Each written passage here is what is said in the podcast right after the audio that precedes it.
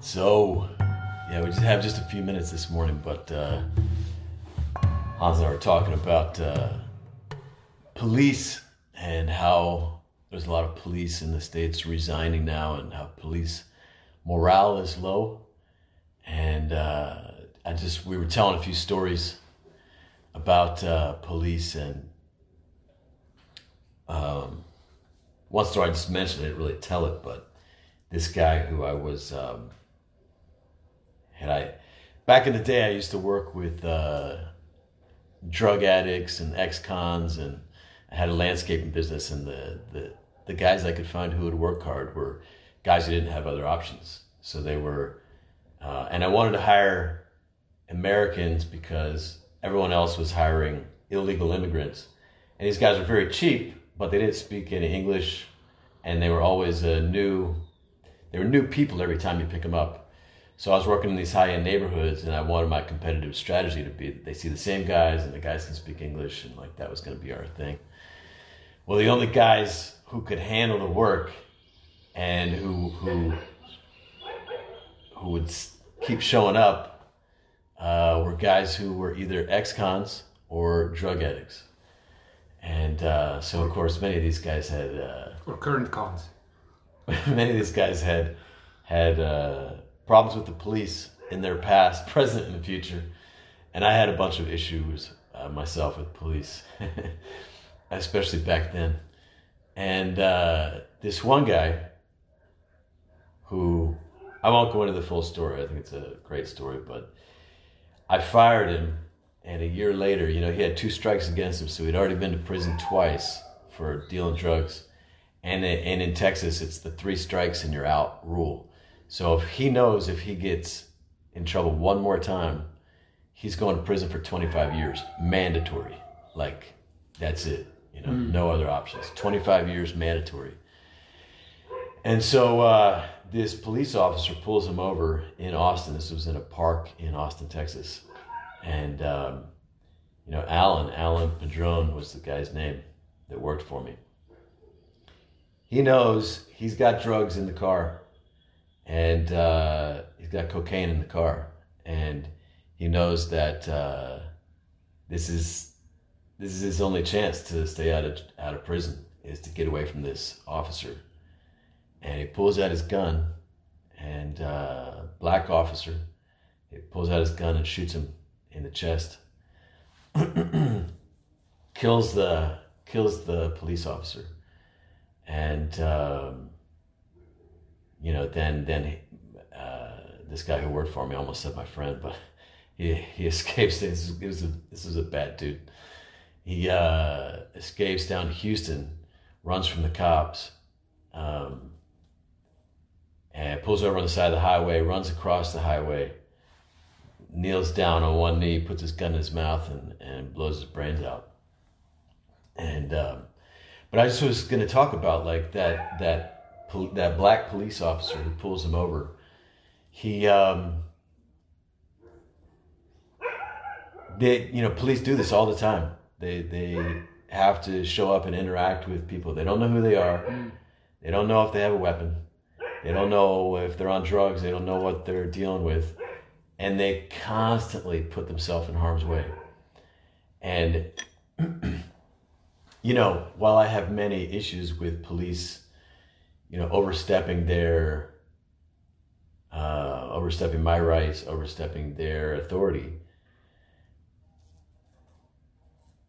I think most of the time I and other people have no idea the fear that they face mm. on a daily basis, putting themselves in harm's way. And um, I was, uh, I, I, and I don't think I ever got. I, I got. I began to get a picture of this the night I was. I, I drove across uh, Uganda with two cops I had. Uh, I had paid to come and apprehend a uh, a criminal in western Uganda. And so I'm I'm driving through I'm driving through the night with these two undercover cops with weapons into enemy territory, you know. And I remember we were hiding out in the morning because if if the people in town see that there's a white guy in the car, it's good. News of this is gonna pass the town like so fast. These guys are probably gonna go running, and we'll never catch them. We'll never get our vehicle back. And I just remember, you know, just my heart racing, you know. And then they dropped me off at this hotel so they could go apprehend him without anyone seeing me. You know, and I'm in this hotel, you know, I'm looking out the window, my heart's racing, and I imagine that these guys are going to confront these guys. And uh, yeah, and that whole day, you know, and we apprehend them and we take them down to the jail. And, and I was like, man, like like this level of adrenaline and, and stuff and, and uh, fear that it's just part of the job for them every day. Mm. And I think most of us have no clue. What, what yeah, as we go into this like. debate about you know how can we make things better, it's good to uh, walk the shoes either Walk. side of the divide. You know, the, And walk in the shoes of both sides. yes, You know what? What's it like for people who are um, have good reason to suspect that the cops are going to violate your rights? You know, and you know I feel very strongly about this. You don't have to be black to experience a lot of uh, harassment by the police and be endangered by the police. You don't have to be black. You don't have to be uh, brown. You don't have to be a minority. Um, it's enough to be one fit into that kind of the category of looking like someone who might be up to no good. You know, I used to I used to have a shaved well, I still have a shaved head, but a shaved and, head. and it was voluntary. yeah, and uh, I I was an intense looking dude, and I didn't bow to no one. I held my head up high. I, I probably looked like a skinhead, you know, to a lot of people. I I wasn't, you know, but uh, I was an intent, and I was not bowing to no one, you know, and I wasn't gonna apologize. I wasn't gonna. What I, has I changed? wasn't gonna, you know, but it was more, much more intense back then. And uh, so, you know, cop pulls me over, and he can very well, as you know, think I'm, uh, yeah, up to no good. You know, I I wasn't gonna give any undue politeness or or, you know, kind of being extra friendly or being submissive in any kind of a way, you know? And so um, I had all kinds of run ins with police, all kinds of them um, violating me, my property, my personhood, you know? And I, uh, yeah, and I've, as I was telling you, I had a good friend, uh, mur- uh, defenseless friend murdered by the cops. He was a white guy, shot 14 times. And uh, so I really don't think it's a, it's an issue of race as it's an issue of, of um, authority that we have in America. One,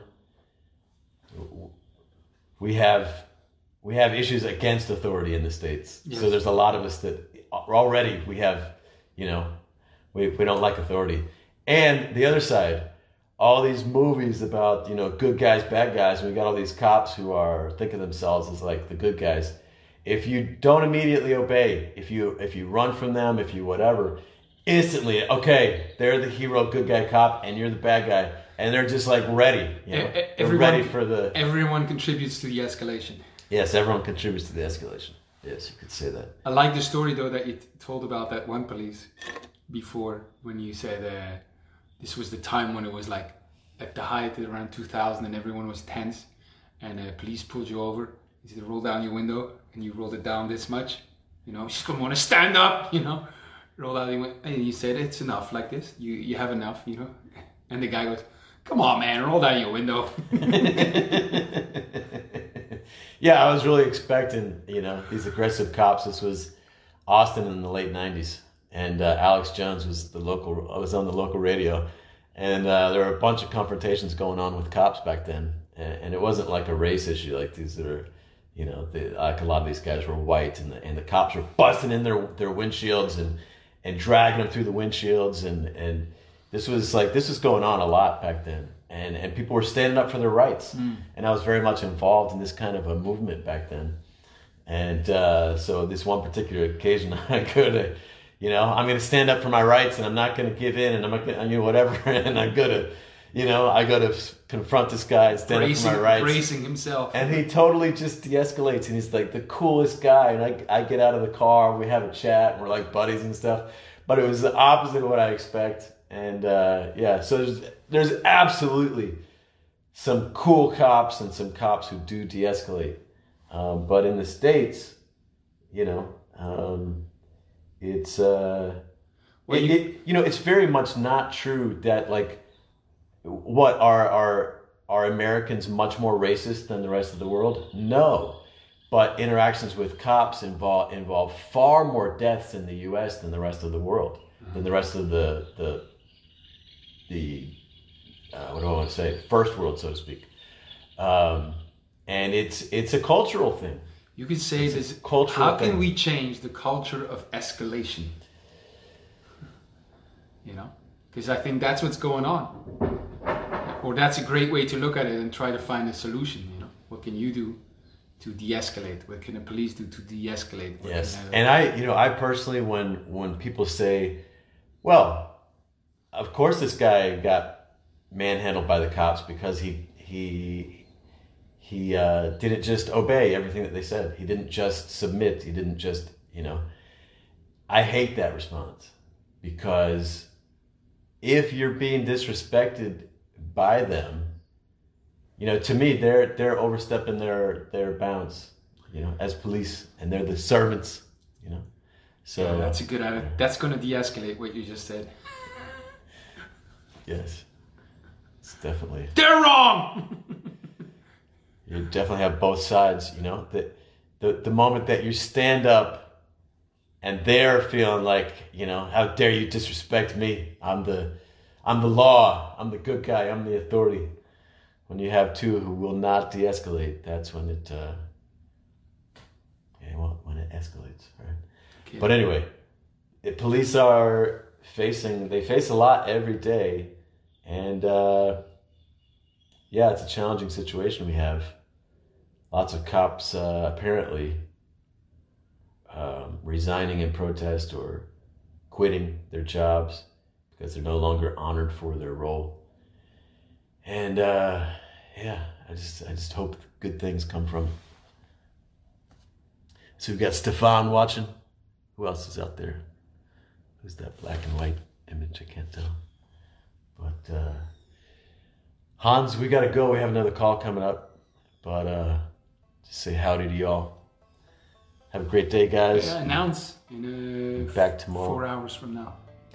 Oh yeah, four hours from now we have a uh, part two of our webinar about uh, writing honor letters to honor our fathers. Father's Day is coming up, and uh, if you guys want to engage with us, join our honoring fathers Facebook group. We'll be going live in four hours.